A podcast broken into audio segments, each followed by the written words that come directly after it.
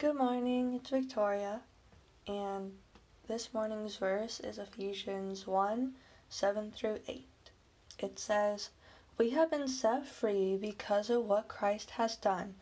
Through his blood, our sins have been forgiven.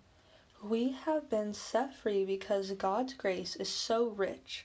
He poured his grace on us by giving us great wisdom and understanding. What I think this verse says is that Christ has set us free in so many different ways. One by which he was dying on the cross for us, but he's also set us free by giving us the freedom of choice.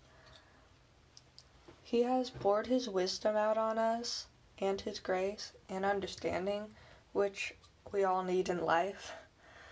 This verse just says how much God loves us and how much He's willing to do for us. So that was my interpretation of the verse. Have a good day. Bye.